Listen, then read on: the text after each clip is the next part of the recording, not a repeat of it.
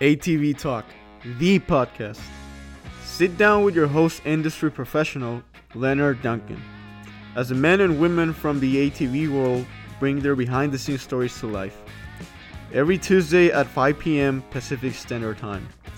And remember, dream big, it could be your story one day. GBC Power Sports Tires, a division of Greenball Corp, has been producing industry leading tires for ATV side by side market for over 25 years, with tires like Mongrel, Dirt Devil, TerraMaster, XC Master, Dirt Commander, and Groundbuster. They have a tire for your application. Top racers from GNCC, WORCS, and Best in the Desert rely on GBC Power Sports tires. So why shouldn't you? Go check them out at gbctires.com to see the full line of tires they offer. Thank you very much.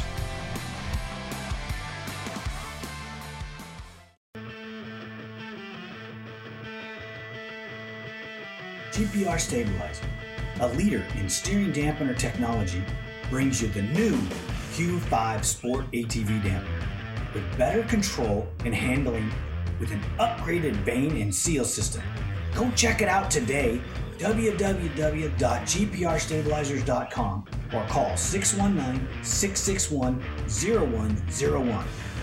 Don't forget to tell them ATV Talk sent you. Keaton Stirk, how are you, man? Good. How are you, Leonard? I'm doing great. Hey, thanks for coming on ATV Talk. I really appreciate it. Absolutely. Glad to be here. Well, hey, my pleasure. Um, I've heard a lot about you.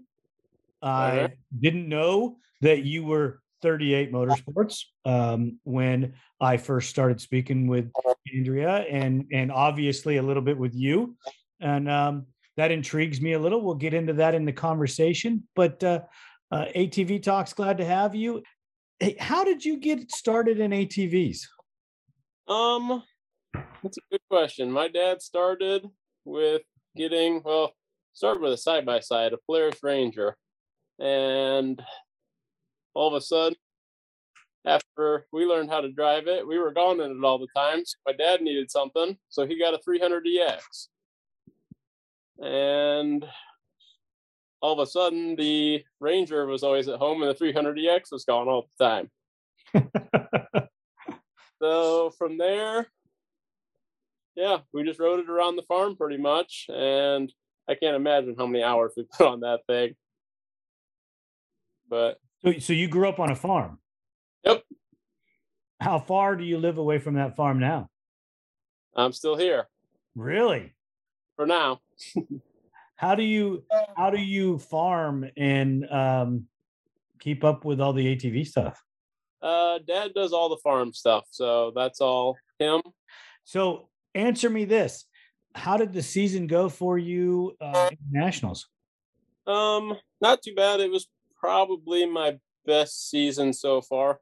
Um, last season was probably better, um, result wise overall. Um, I had three wins last year, but this year I finally got a win in the A class, so I was pretty pumped on that. And yeah, overall, just my results in the A class were quite a bit better than they were in the years prior.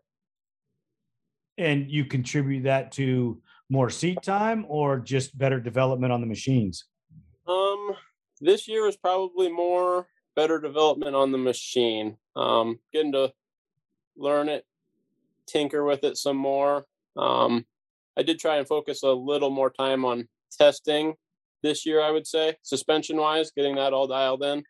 Um, where years past, time has been a struggle. Um, I did ride a little more this year, I would say, but not substantially by any means. So you don't get to train as much as you'd like to. I'm assuming. Not close. Not even close. Most of the rounds, I probably try and ride once in between the next round. So, That's crazy. so it's pretty, pretty low. Um, hoping the next year that is that I am able to get a little bit more seat time in between rounds. That'll be a huge help. um, especially doing pro am with the longer motos. I'm going to need to. Oh, so you're stepping up. Yep. H- how Yep. old are you? 27. Oh, dude, you're still a baby. Exactly. I have children. I have children older than you. That's crazy. yep.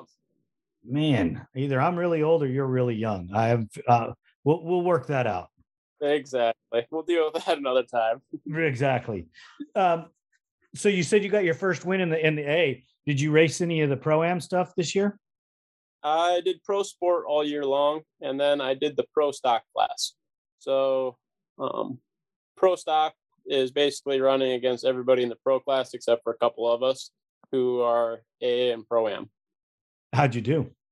Um, pretty much always towards the back. Um, I battled with another kid at pretty much every round. Um, and usually I would come out on top. There's a couple rounds where he did get me, so it was a pretty good battle and it was fun. Um, but not doing that class next year because pro am will also run on Sunday, so so I just won't be able to swing it. Is that is that a going to become a premier class where you could like roll into a pro stock career? I don't know. There is talk that they're not going to do it next year, which is kind of a shame, I think. But Did do you think some of the controversy this year uh, in the class had something to do with that? I think so. What they mentioned was that a lot of people at that level like to tinker. That was kind of the one thing that they said. Um, and I would agree that, yeah, people at that level do like to mess with things. But at the same time, I don't really feel like the lines were actually crossed, given what they did find. But Well, I had a long conversation, if you don't mind, with Thomas Brown about it uh, on the podcast, and he blatantly said that he was involved in the rule writing Yep. with Chad, and he said that no rule was broken. Yeah, I would kind of agree. I mean, to my knowledge, what they found was a older model exhaust cam, Yep. I believe. yep. And yes, it's a better cam. Did Chad just have one sitting on the shelf and put it in because he knew it or because he needed the cam? I have no idea, but um, it is a slight performance advantage, I would say. And yeah, the other thing would be is maybe the tune that he had was set up for that older style cam versus the versus the newer style cam. So But the rule book isn't year specific. it's not. Nope. So So I the rule was broken. I would agree. I don't think it was, but but other people do seem to think so. So I mean, I, I, I was, um, I- I'm never going to generally side with the AMA because they make so many piss poor bad decisions for everybody. Yep. Yes, I said that AMA. If you're listening, yeah, you can call me. You know how to get in touch with me. Um, you can ban me, whatever. I don't care. Um, but it, I just was pissed that a motorcycle guy made an ATV guy decision, and he obviously didn't read the rule book. That's what I would say on a on a dirt bike. Most of the parts probably wouldn't even fit. So being that much of a year gap, um, but Yeah, totally.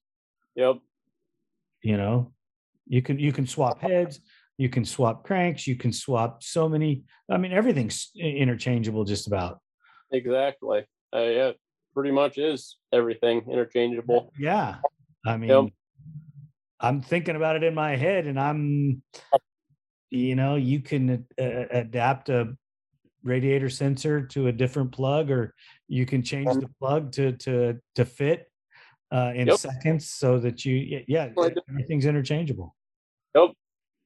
Wow. Well, you, you- you're not helping me, giving me some uh, counter argument to to that. I was kind of hoping I was going to get a little friction there with with it, but unfortunately, you uh, you sided with me. I side with you, that's for sure. Um, yeah, and I already had the 09, so I had all the good stuff on mine already. oh, that's too funny.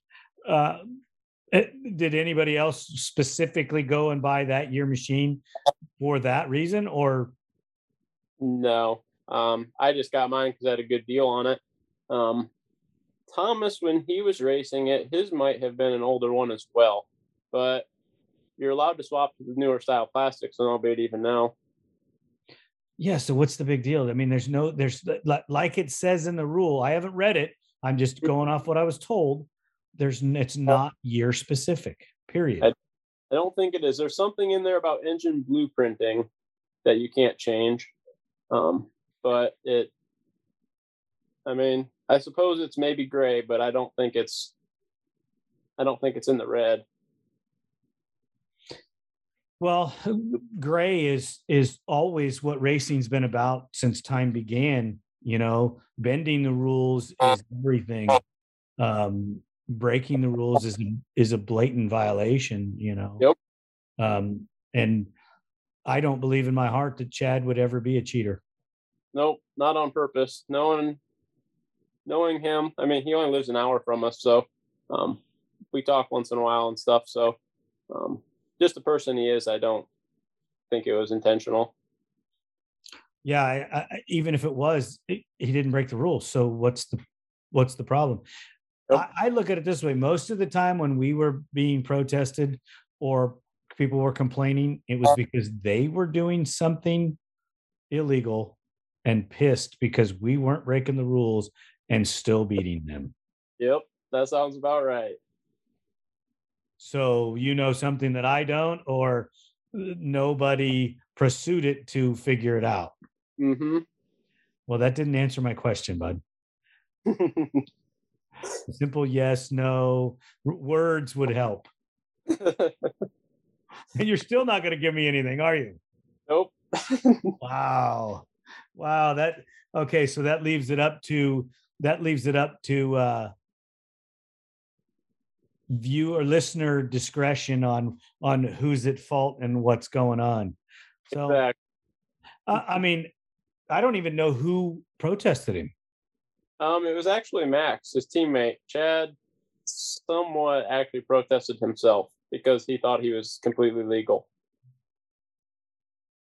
Oh, Max just did it because the boss said, "Hey, do this." Yep, exactly.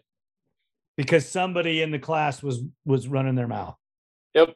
That was Oh, okay, now I get the whole story. that's my understanding, but I I'm not 100 percent sure on that. Uh, you know what? I think Thomas did say it was Max. I didn't. We we got so engrossed in the rule portion about it. I probably just forgot all about that. Uh, Yep. Yeah, that. I, I I can think of most of the ATV world are not cheaters. No. You know, there there are the guys that bend the rules. You Yep. know that that need to. um Well, that's how you innovate. You know. That, that's how you innovate is is bending the rules and coming up with new things that make the industry better. Yep.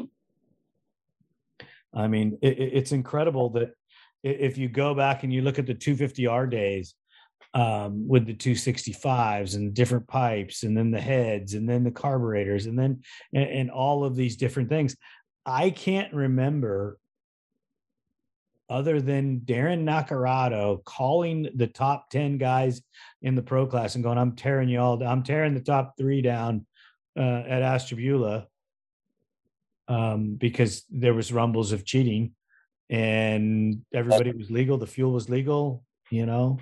Uh, Yep.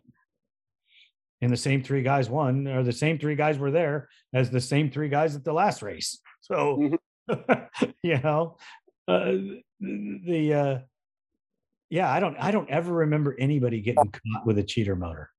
No. I I don't know of anybody that ever has, but um anything I build is legal. I don't do anything to push the limits like that. I know that my brother has a strict policy. If he knows what it's being used for, he will not build a cheater. Yep. Uh, He does not care. on something like that. So Yeah, well, your reputation is everything. You start building cheater motors, and people are going to take everything that you ever did for the whole your whole life of your your company or your career and it's all you were all a cheater Yep. you know so you, you have to integrity is everything Yep. I mean whether you agree with his policies and what he builds or vice versa mine or whatever um you have to have integrity you have to stand behind what you do and and not and not blatantly break the rules I Absolutely. I worked with Doug Eichner for years and years in the WORCS series, and the the the, the series was growing and becoming a, a legitimate series.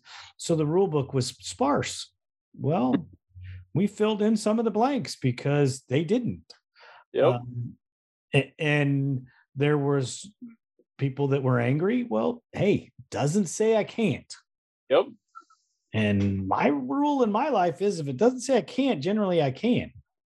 Exactly. I would agree. Uh, you know, I mean, uh, do you remember? You, you know, you follow NASCAR at all? I don't. I don't. I, I I could be wrong, and there's people out there that will correct me. I think it was the Woods brothers that they had a specific rule on gas tank size. Okay. Okay, so they piped the car with fuel line. Hmm. They finally said they couldn't do that. Then the neck from the fuel cell to the filler side on the car would hold an extra two gallons of gas. Uh huh. So they were just manipulating the rule book, doing everything they could to squeak out more. Oh. You know, uh, they were they were they were not cheating, in my opinion. They were they were bending the rules to fit until somebody told them they couldn't do it. Yeah. Absolutely. You know, so I hope that you're reading the rules and you know seeing the weaknesses in some of the spots. Um, and and and developing your product accordingly. Yeah. That's uh. Slowly and surely, we're doing more and more, but push pushing the rules is something I probably should work a little more on, I suppose. But uh, I don't know. Everything's legal that comes out of here, so I hear rumblings, you know, I hear rumblings about specific engine builders doing things that never get protested that are that are definitely not legal. mhm. But it's like an unwritten rule that we're going to do this and so are you and so are you and we're just not going to say anything. if everybody does it, If everybody does it it's not cheating. yeah. but it is like cheating. You know, it, the rule book doesn't say we can't do it, but technically we can't. You know, because they're the AMA. The AMA would definitely consider what I'm thinking about cheating. Interesting. You know, I mean, uh, it's it's a modification to a motor part that you can't modify. Hmm. So, I mean, uh, th- that's just the rumblings that I've heard and had deep conversations with my brother about it and my dad about it. And um, it's not something that we're interested in looking into at all. Hmm. But I'm doing most of the talking and you're supposed to be doing the talking. So I'm going to put you on the spot here All right. and um, talk to me about uh, developing product. How do you come up with a specific product that you want to develop? Um, essentially, I find a weakness or a problematic area and decide I can make it better. So then I go about trying to figure out how to do that.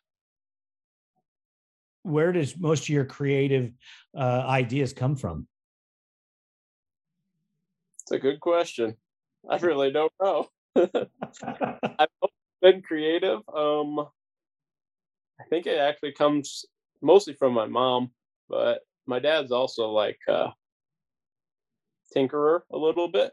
He likes building stuff, so um, a little bit from both. But my favorite class in school was always art, building stuff. So I always pushed myself in that class, um, and just building cool things. So I think that's kind of where it comes from. I always like building cool stuff. and um, how much of it do you get to test uh, before you take it to the track? I test everything on my own machine before I let anybody else do it. And then um, after that, it'll go to like Andrea or my one buddy Gage BB.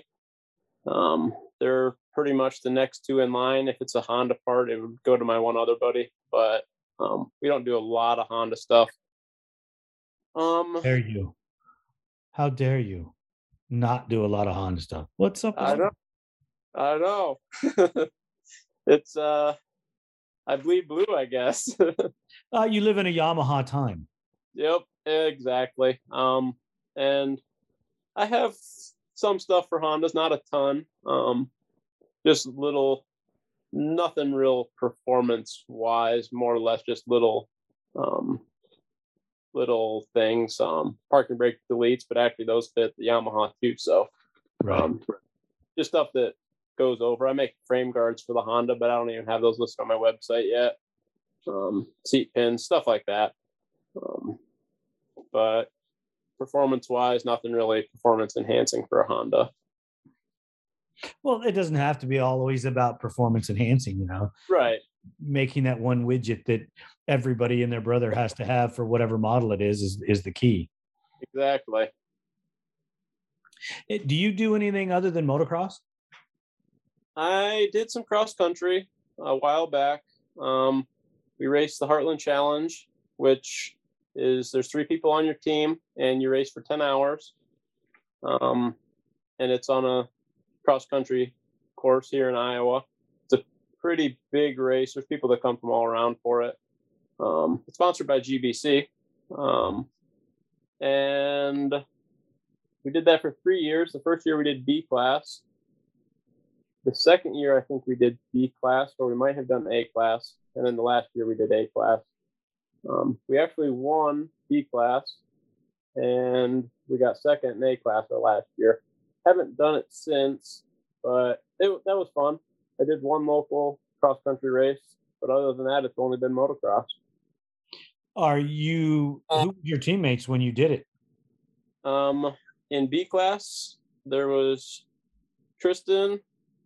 Uh, his last name is not ringing a bell, which is kind of sad. And then uh, Graham Meyer. Okay. The in A class, it was Bubba Hicks who um, he used to race motocross, and then Graham Meyer as well. So I've heard Bubba Hicks before. So yep, our A class team was we were all motocross riders. Well, there's nothing wrong with that. I mean, motocross guys could go out there and bounce off trees at some point too, right? Right. Um, have you ever thought of teaming up with Andrea? Um, I don't want to put it on record, but if she asked me to do it, it'd probably be hard to turn it down. Well, yeah, I mean, beings that that, that at some point she's probably going to beat you. Yeah, we don't need to talk about that though. Well, yeah, we yeah we do. I mean, is it a fear? No, she's already done it. She's already beat you. The first time we ever raced. Wow. As far wow, that's so she's got that to hold over your head forever. Yep. And she doesn't bring it up, but I actually bring it up quite a bit. well, she's a pretty fast young lady, so uh, I don't think that it's anything to to scoff at. Nope, not at all. She's not the only lady that's beaten me. That's for sure. We had some fast ones around here. Really, really you know, just local um, Sunset Ridge MX in Illinois, one of the national, um, like one of the national tracks. Um, I got beat by a local girl a couple times, I think. So I don't know if I can continue talking. You know, I mean, no, I'm just kidding. I'm just kidding. it's it's okay. I, I had we had a local gal here, and when we raced three wheelers, yes, I know this was before you were born. Um, and there's pictures of her. Uh, my dad dug them out with her in front of me. So, yep, yeah, I, I still can't live that one down. Yep, Andrea's mom actually took a picture of us. Uh, it was not of Andrea and I, but Andrea or me and several of my friends at that track when she beat me. So she keeps that one up on her board that she puts up at the races. I don't even know if she knows that that that's the track, but it is. have, have you ever seen Angela Moore ride? um, she was at Redbud this year, I believe, and so I would have seen her there, but prior I had not. That that lady, oh my God, she could ride. That's what everybody says. Man, when she came out west and raced the boys, they feared her. They Mhm. really did. That's awesome. I asked Andrea if she, um, if she thinks the boys kind of fear her, and she, I don't think she thinks that they do, but I'm pretty sure they do. Well, I, I, we're all you're also growing up in a different climate and culture that Yep. beat by a girl isn't as near as a big a thing as it was when you were ego based, like like my generation. You know, Right? you need to you need to pack your guys' trailer up and come out to the west coast and do a little off road racing out here. We've talked about it. It would be awesome. That's for sure. Uh, we'd love to have you. Love you. That's my brother who lives in Phoenix, so it's not even out of line.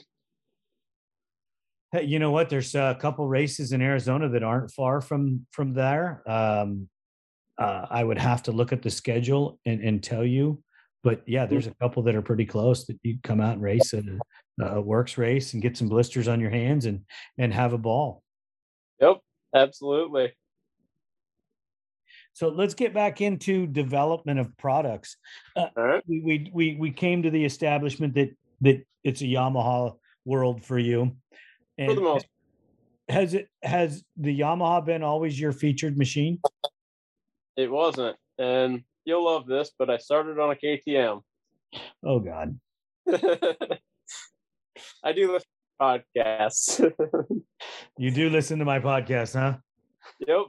I- I I- actually one of these days KTM's going to call me and ask me to do something and I'm going to be like, "Oh God." you know. um go ahead. Tell, tell me all about it. started with the XC model.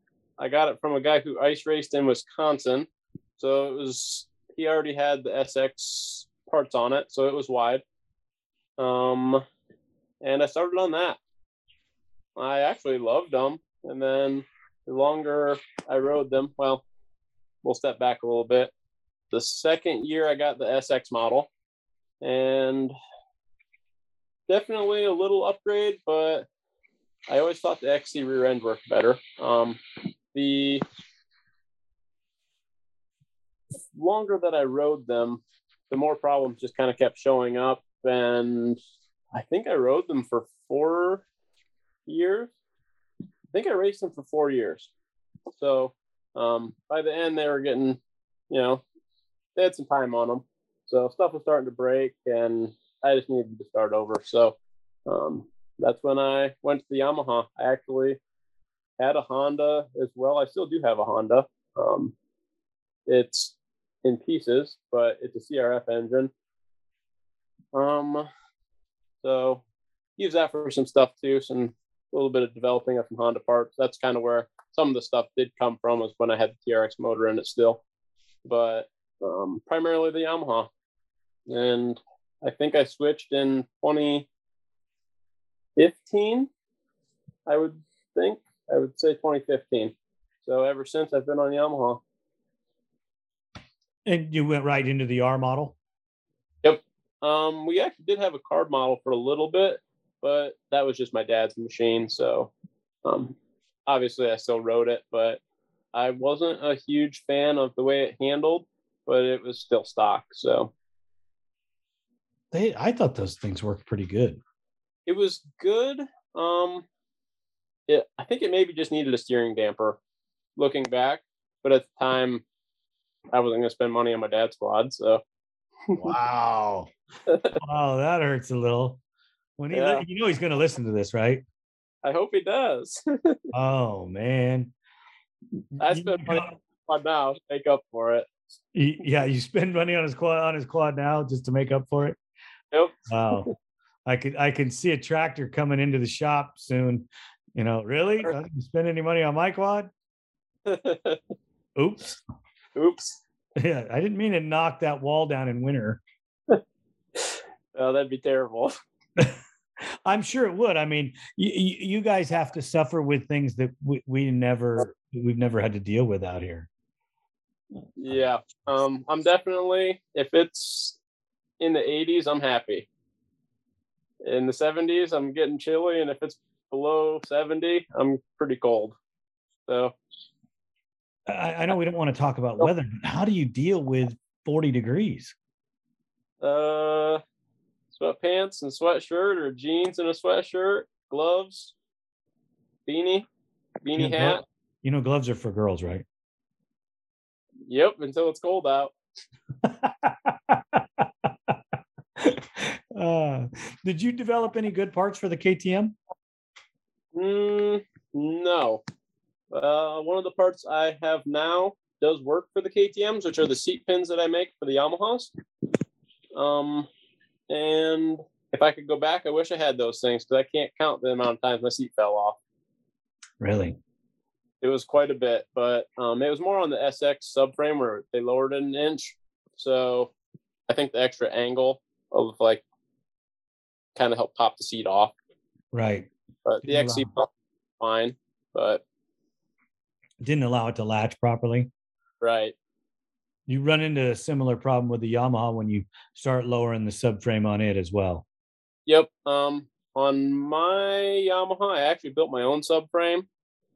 It's not released to the public or anything like that. Don't know when it will be. I've been running them for like five years, so um, it's still the same one that I built originally. So it's nice and sturdy, but it it latches perfectly. I still do run the pins because the posts that come out of the seat pan will they kind of get like a little moon shape dug out of them from the plastic.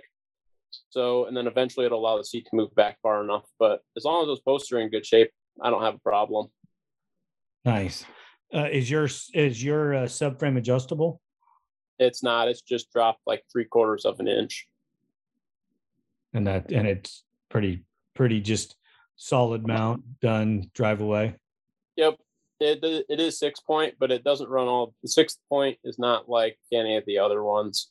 Um, it's there for, um, it's not the main focal point because if you force all the weight down there, um, they're known to break the frame right at that uh, mounting point.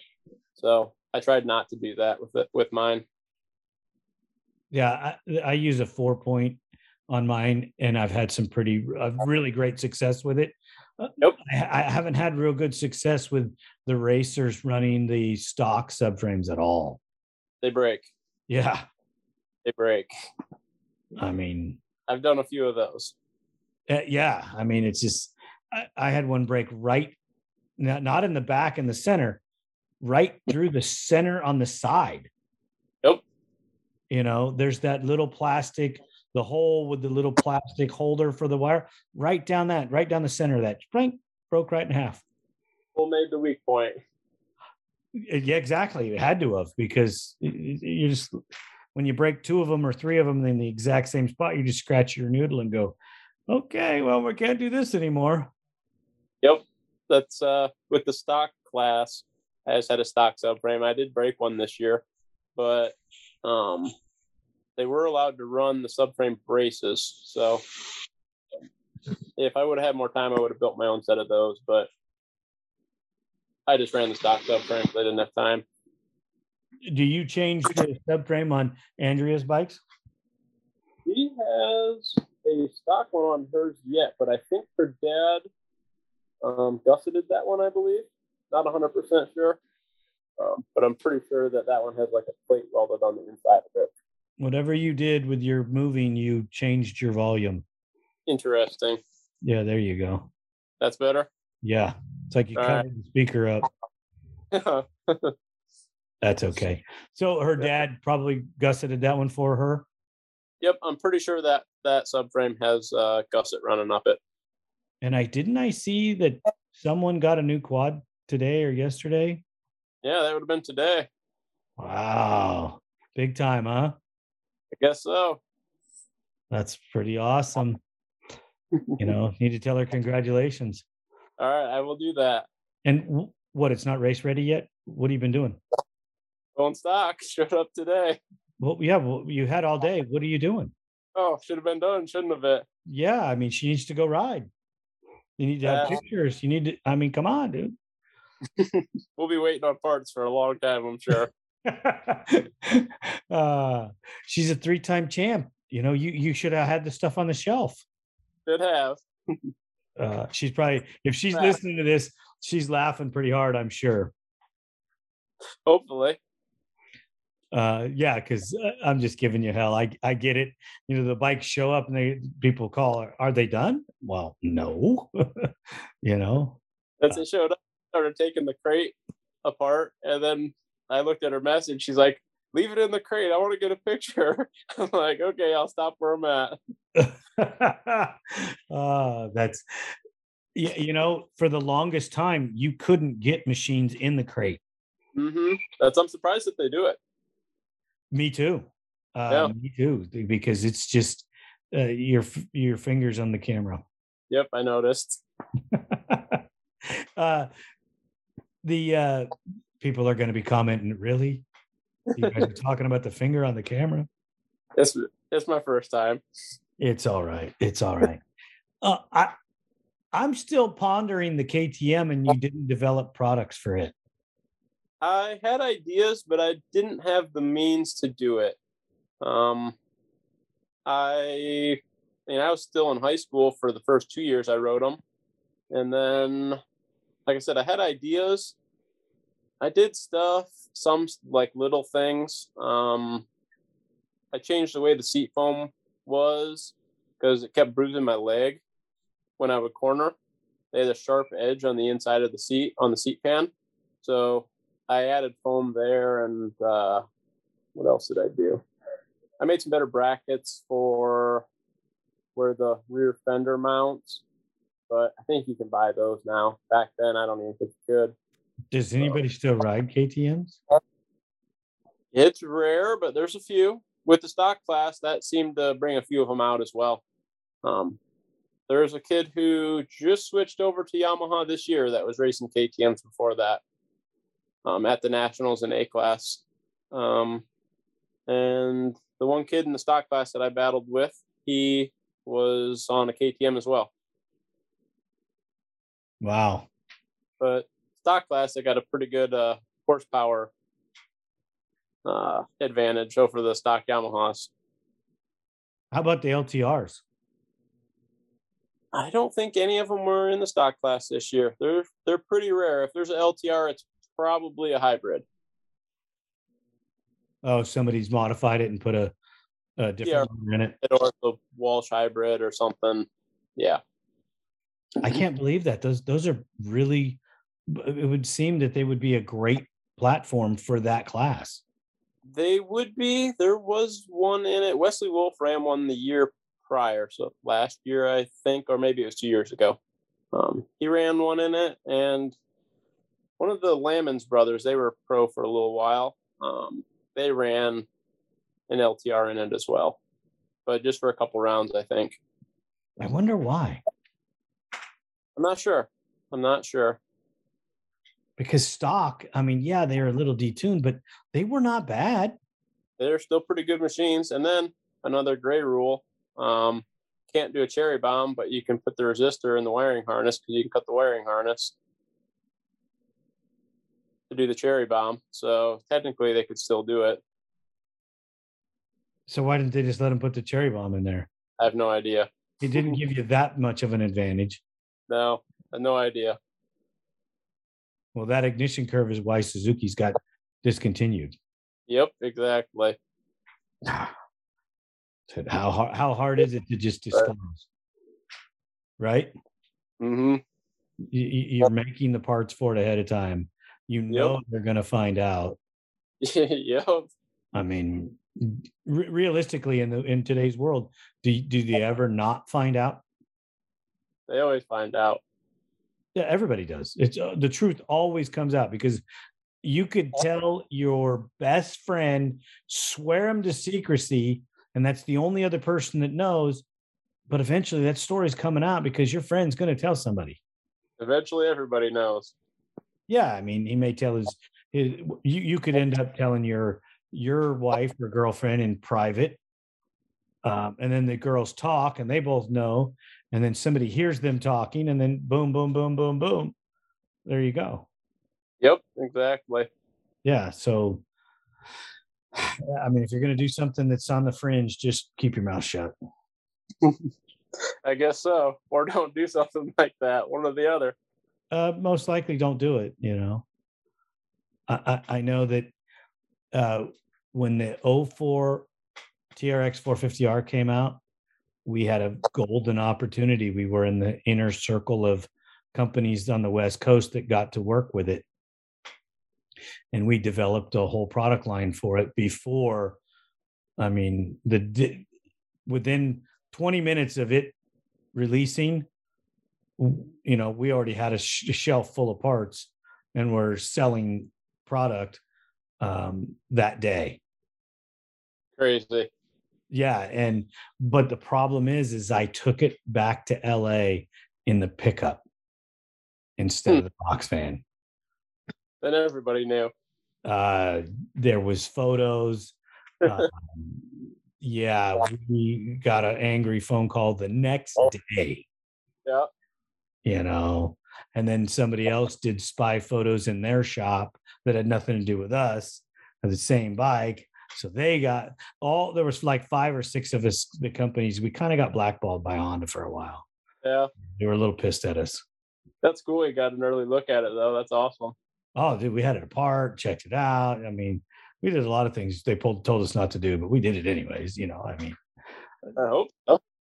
yeah. I mean, when you get it, I mean, I think we had it for two weeks. So, I mean, Dude. yeah, we had it all apart, looking at it, you know, built an exhaust, you know, uh, yeah, all kinds of all kinds of cool stuff. I mean, it was awesome. Yeah. Yeah, I mean, it, you don't get the factories don't give this stuff out anymore like they used to. Probably because of that. Um, no, I think it's because the industry shrank so much. Um, and when the factories came out with factory teams, it changed the aftermarket stuff quite a bit as Yeah. well. Yep. But you know, the longer you do it, the the more you'll find that there are things and times when you get to participate with specific situations like you know i mean you already have a link in with yamaha hmm you know now you may get to see something that nobody else gets to see You never know. That'd be cool, actually. or they come to you with a problem and go hey can you fix this I'd be fine with. That'd be awesome. and there's five or six of you that are fixing it and the one they like the best is the one they're going to use Mhm. you know they're really good at not paying you for it but you know yeah, It'd still be cool.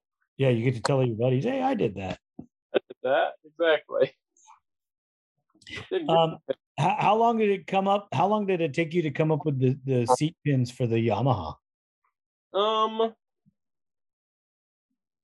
probably about a year in, I started to have my seat fell off once. I think that's all it took. Um, and then I drew something up, sent it to. Gosh, I don't even know who I had make my first ones. It was either some guy in uh, over east by Pennsylvania. I've used him for a few things. I don't remember where he's at exactly. Um, otherwise, there's a Oh, seat pins are a local shop here, Maquoketa, Iowa. okay I had them make me a small batch of it because I knew somebody who worked there. oh nice Um, they're not allowed, they're not actually allowed to make stuff for people outside. So once that guy stopped working there, I was out of luck. But oh well hey, at least you got a few right cool deal when uh, that's basically what got me started. Otherwise, I would, probably would have never started. is the, the the seat pins got you started Yep, they were my first product, first ones for Yamaha, and just so happened they fit the KTM too. But Nice. Yep. Nice. That's that's pretty awesome. It, it's great to have um, a start story. yep, You know, it really is. Um, what what are your future plans? Um, I have an employee coming on November eighth, so before cast airs, I would assume. And that should help a lot. He'll be on the repair side of the business. Um, so he gets to work on the farmer's junk.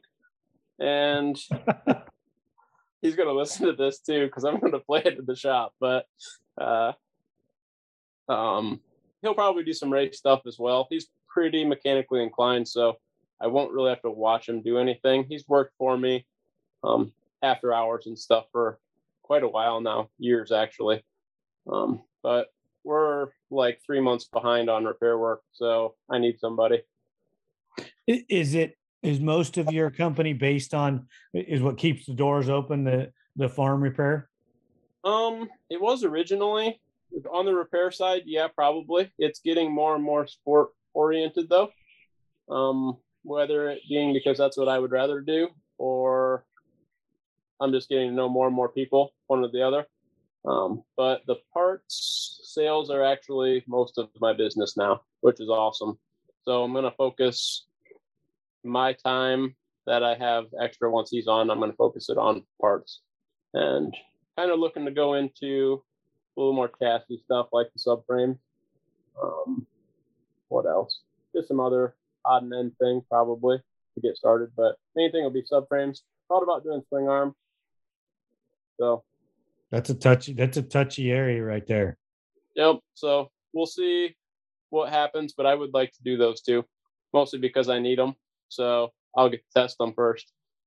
Right. Yep. learn how learn how not to break them. Exactly. build them, and then a thousand times later, I'll have the one.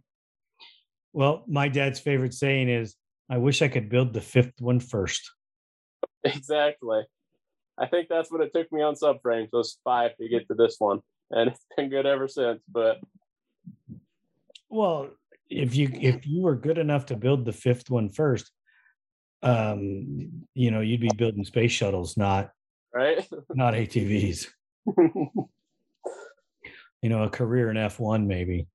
Yeah, that'd be cool, but I like four wheelers, so yeah, so do I. Eh, have you uh have you um done any carbon fiber work or anything like that? I haven't. It did cross my mind, but I'm not as of right now, for sure, I'm not going to. Four Works Carbon's kind of got a lock on that stuff, doesn't he? Yep, I would say so. Um, and there's not much more to offer as far as I can tell. So, yeah, him, I think. Yeah, I mean, uh, I buy stuff from him too. It's it's not yep. a huge market for me, but uh, yep. I mean, he he does do quite a bit. So, absolutely. That's awesome. So I asked you a question and I covered you up and I want to ask it again. What are the you you told me that you were going to work on the parts side of it, but as far as your future plans, where do you see the racing thing taking you? Um, well, that's a good question. I don't really know. I'm going to start with Pro Am Pro Sport, see how that goes. Um, I am hoping to get down to Florida this winter and get a little more training in than I have in the past. Um, being that we don't get much time to ride here before the season starts at home, um, we pretty much have to go to Florida or some somewhere. Um, the first year, the year I progressed the most, we actually went to Arizona because my brother wanted to go there because he was kind of thinking about going there and living. Um, we rode at Speed World and that just so happened to be the year that it closed. So we had our hotel, we had an extended stay hotel, had it booked for three months, and one month in, we were out of a place to ride. So um, there was one for one, I think it was Canyon Motocross. Yep. I think they were only open on Thursdays. So it's hard to stay there for one day a week of riding. Right. Well, there's enough desert, dude. You could have you could have made the track out in the desert. Yep. We thinking back, I probably should have, but I at the time I didn't even realize it was all open. Yeah, I mean, cool. it, it is. I I think that one of the best things about West is there are so many places that you can ride. Mm-hmm. Well, yeah. that'd be one time when we get out there, I would like to go ride in the desert because I haven't been able to do it yet. Well, you got to make the dune stop, and then you have to make the hard packed desert stop, and make sure you run skid plates because you motocross guys don't need skid plates. But the desert, boy, do. Oh, when you ride in the rocks, buddy, you need skid plates. yep, that's cross country stuff was. It's like a, it looks like a mix between motocross and cross country. Um, eh, you know, it's way faster than cross country. Right. Um, the the, the skill set that it takes to ride through the trees like those guys do uh, baffles me because you know if there's two rocks 10 foot apart i hit them both.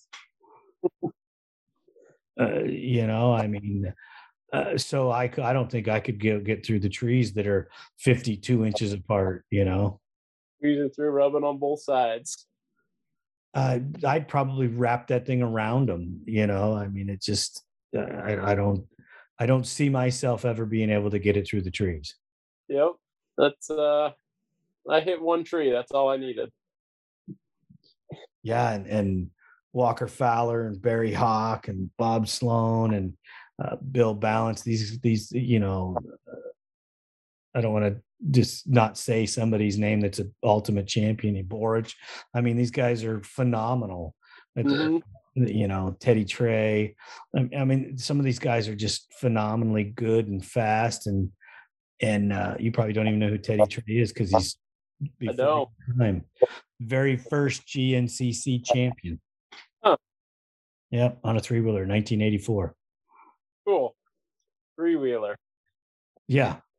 That's awesome. uh, yes. You have you ever ridden a three wheeler? I have for sure once, maybe twice. The one time I was scared for my life and I made it only down our driveway. uh, they're not that bad. Come on. Uh, this one, this one was, uh, uh, it was pretty tippy. it, it, was weird the way that it wanted to roll. Uh, body English. Yep, that was. I was deaf Griffin, and I know that. well, if you want to learn how to turn faster and turn better and change your techniques, go yep. practice on a three wheeler. Probably be good because you're you'd be fighting it the whole time. Actually once you learn the flow and how it works you actually done interesting. You know eh, body english you, you know you drive it with your legs um, and you turn left to go right. You know i mean it's kind of kind of crazy how it works you know it, you don't seem to think that that's what you're doing but technically you're kind of are. yep you know you should steer it with the rear end. Yep. Some of the techniques that you learn will help you body english wise to maintain your speed with the through the turns on a on a quad. Um i mean it's it's all its own entity but um it, i believe that anybody that trains should do a little bit of three wheeler training uh just to learn the body english. Yeah i'll have to try and find one i would like to ride one again that was probably that was at least 10 years ago probably so uh, the best handling three wheelers at 200x 200x yep. i'll try to they're they're they're phenomenal. They're great. They were the great. They're the best ones. 250Rs, everybody has one, but the 200X was was a great machine. All right. 84, 85, 83, 84, 85. They changed it in 86. Um, so it wasn't quite as cool, but it was still mm-hmm. a good bike. But um, the 83 through 85 were the best models, in my opinion. A little okay. bias there because my dad built those motors and and uh, th- those were that was my first big race three wheeler was that. Yep. You know. Cool. And I ran over myself, so it's okay. Nice. I, I had to admit that, you know, had to. I've never done that on a three wheeler, but I'd be lying if I said I didn't do it on a four wheeler. So. Oh yeah, well we've all laid down under our four wheeler for no reason. Yep. that, that that's the fun about uh about riding, you know, because sometimes you just end up on the ground. Mm-hmm. it's always better when it doesn't hurt, but you know. exactly. That's my preference anyway. Yeah, mine too. Mine too. Um, Right. Any any big announcements coming with any new products other than you know we talked about subframes and swing arms? Um, there's some little stuff that'll be released sometime soon. Um, there's engine collars for the YFZR. Um, I need to get those on the website and released. Um, like the pivot bushings where the swing arm goes. Mm-hmm. The factory ones are known to crack, so um, had some better ones made, and they've been going fine. I think I've been running them for all of two years now. So I have started selling them if people message me or call me and ask about them, but I don't have them on the website yet. So there's a lot of quite a few things I need to just get on the website, um, get listed on there. Um, one of the coolest things are probably the timing plugs that I released a couple months ago. Um, so no more Allen wrench. I use an actual socket, so it makes it a lot harder to strip out. So those have been, those have been cool, selling pretty good. Um, other new stuff. Um, at some point, I have a rear blade, rear brake clevis piece that it's not like the fast one or anything like that. It's its own kind of design that will be no play unless your lever itself has play. So that should be pretty cool. And I've been running that for two two years as well. You're a little late on the dropping the new products, huh? I test. If I test long enough, I won't have any problems. you Got to speed that process up a little, bud. I test them for a while, and then I give them to everybody else, like I said, local to test. And the way I figure is if I over test it, then I won't have any problems. And I don't want anybody to have any problems. Ah, dude, I feel you. I wish that uh, I could I could never have that call where there was this negative or that negative. Um, the more product you build, sometimes you can't control it because it goes out the door and it and, and everything breaks.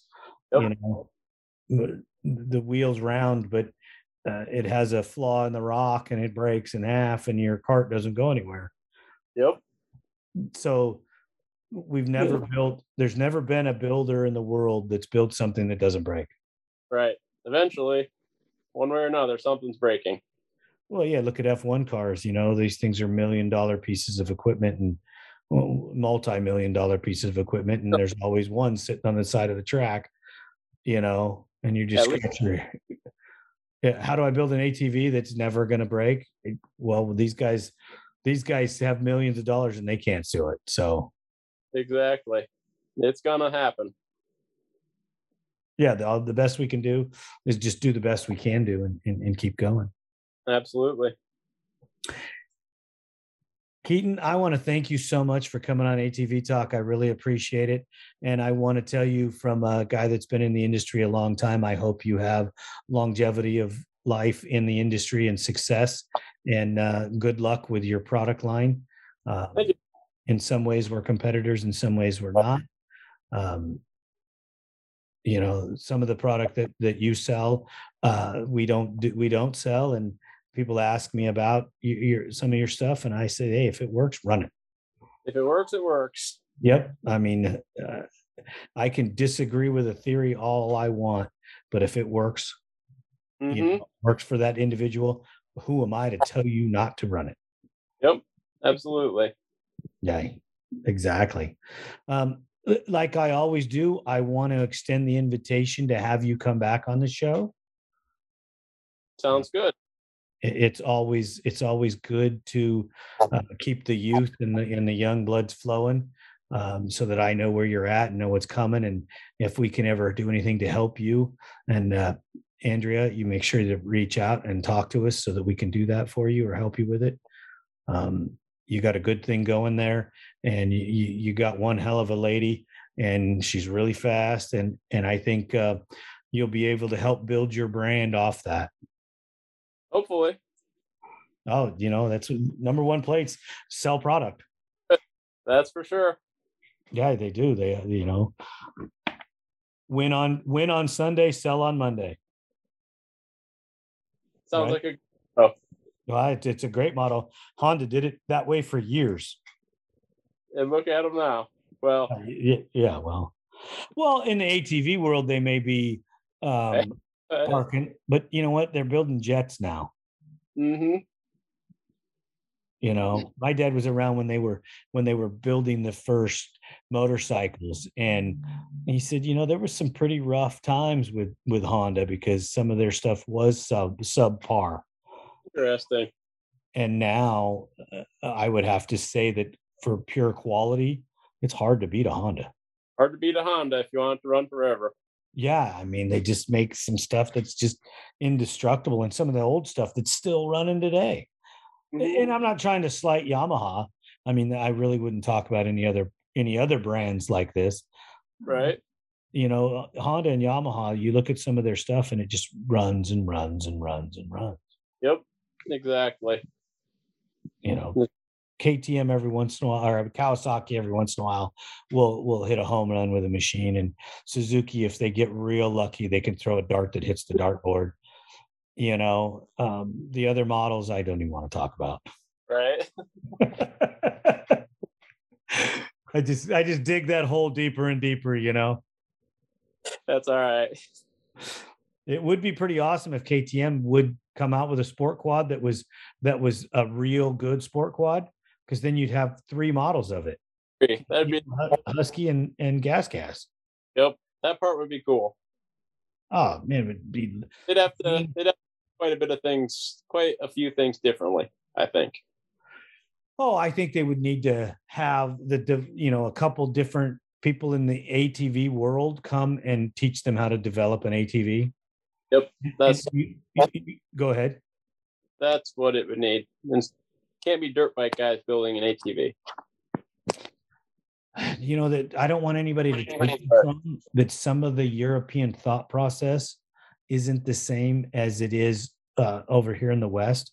I think that they would need to use some of our thought process because we have a bigger we have a bigger pool of people to to, to grab from and all of the most of the best developments done here Yep. For sure. you know nothing against the uk i mean those guys they they, they go very fast they do some great stuff but they ride in different conditions and their machines generally don't work that great over here but our machines will work over there Yep. Might not be the best over there, but they'll still work. yep and you know when you take chad Wienen and joel hetrick and thomas brown over there and mop the floor with those guys i mean they don't even compete so It's hard to beat those three. They're ridiculously fast. yes yes exactly i'd like to see the gals go over there and race It would be cool. Um, I don't think any of them could probably afford to do it, but it'd be cool. you know you could take them as a b team with the Yeah. with boy with the men and let them race y- y- you know just just to see how they would do Yeah, that'd actually be awesome. i i bet you they would probably finish in the top eight Might. That's uh the top three girls at the nationals are pretty darn quick. So yeah but you're only having to you're competing against the top of the top three from europe and italy and belgium and no offense they these countries have one maybe two fast guys but they don't have three dominant figures yep. Don't have the whole package. right Yep. you know so it's just something that we could hope for right Yeah. It'd be awesome to see, that's for sure. well you you have a lady that can push it so She- She's pretty good at pushing things. just be careful because you never know you could be you could be packing a sea container oh boy we're going Here we go, huh? exactly Uh, well, young like- man, it was awesome talking with you thank you very much for your time absolutely. i really appreciate and really enjoyed the conversation The team here at ATV Talk would love your feedback. Please email us at hello at atvtalkpodcast.com. Brought to you by Take Two Custom Tees. Screen printing experience that is dedicated to quality and customer service every time.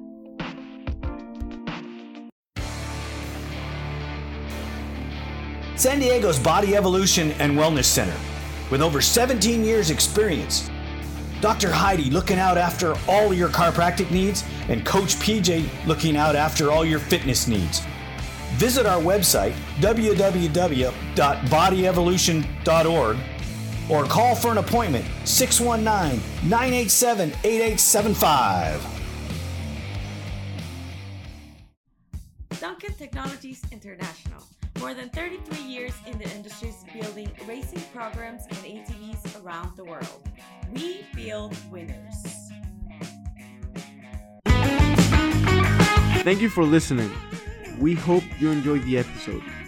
If you did, don't forget to rate us on all available platforms and share us with your loved ones. Follow us on Instagram and Facebook for more ATV Talk news. See you next time.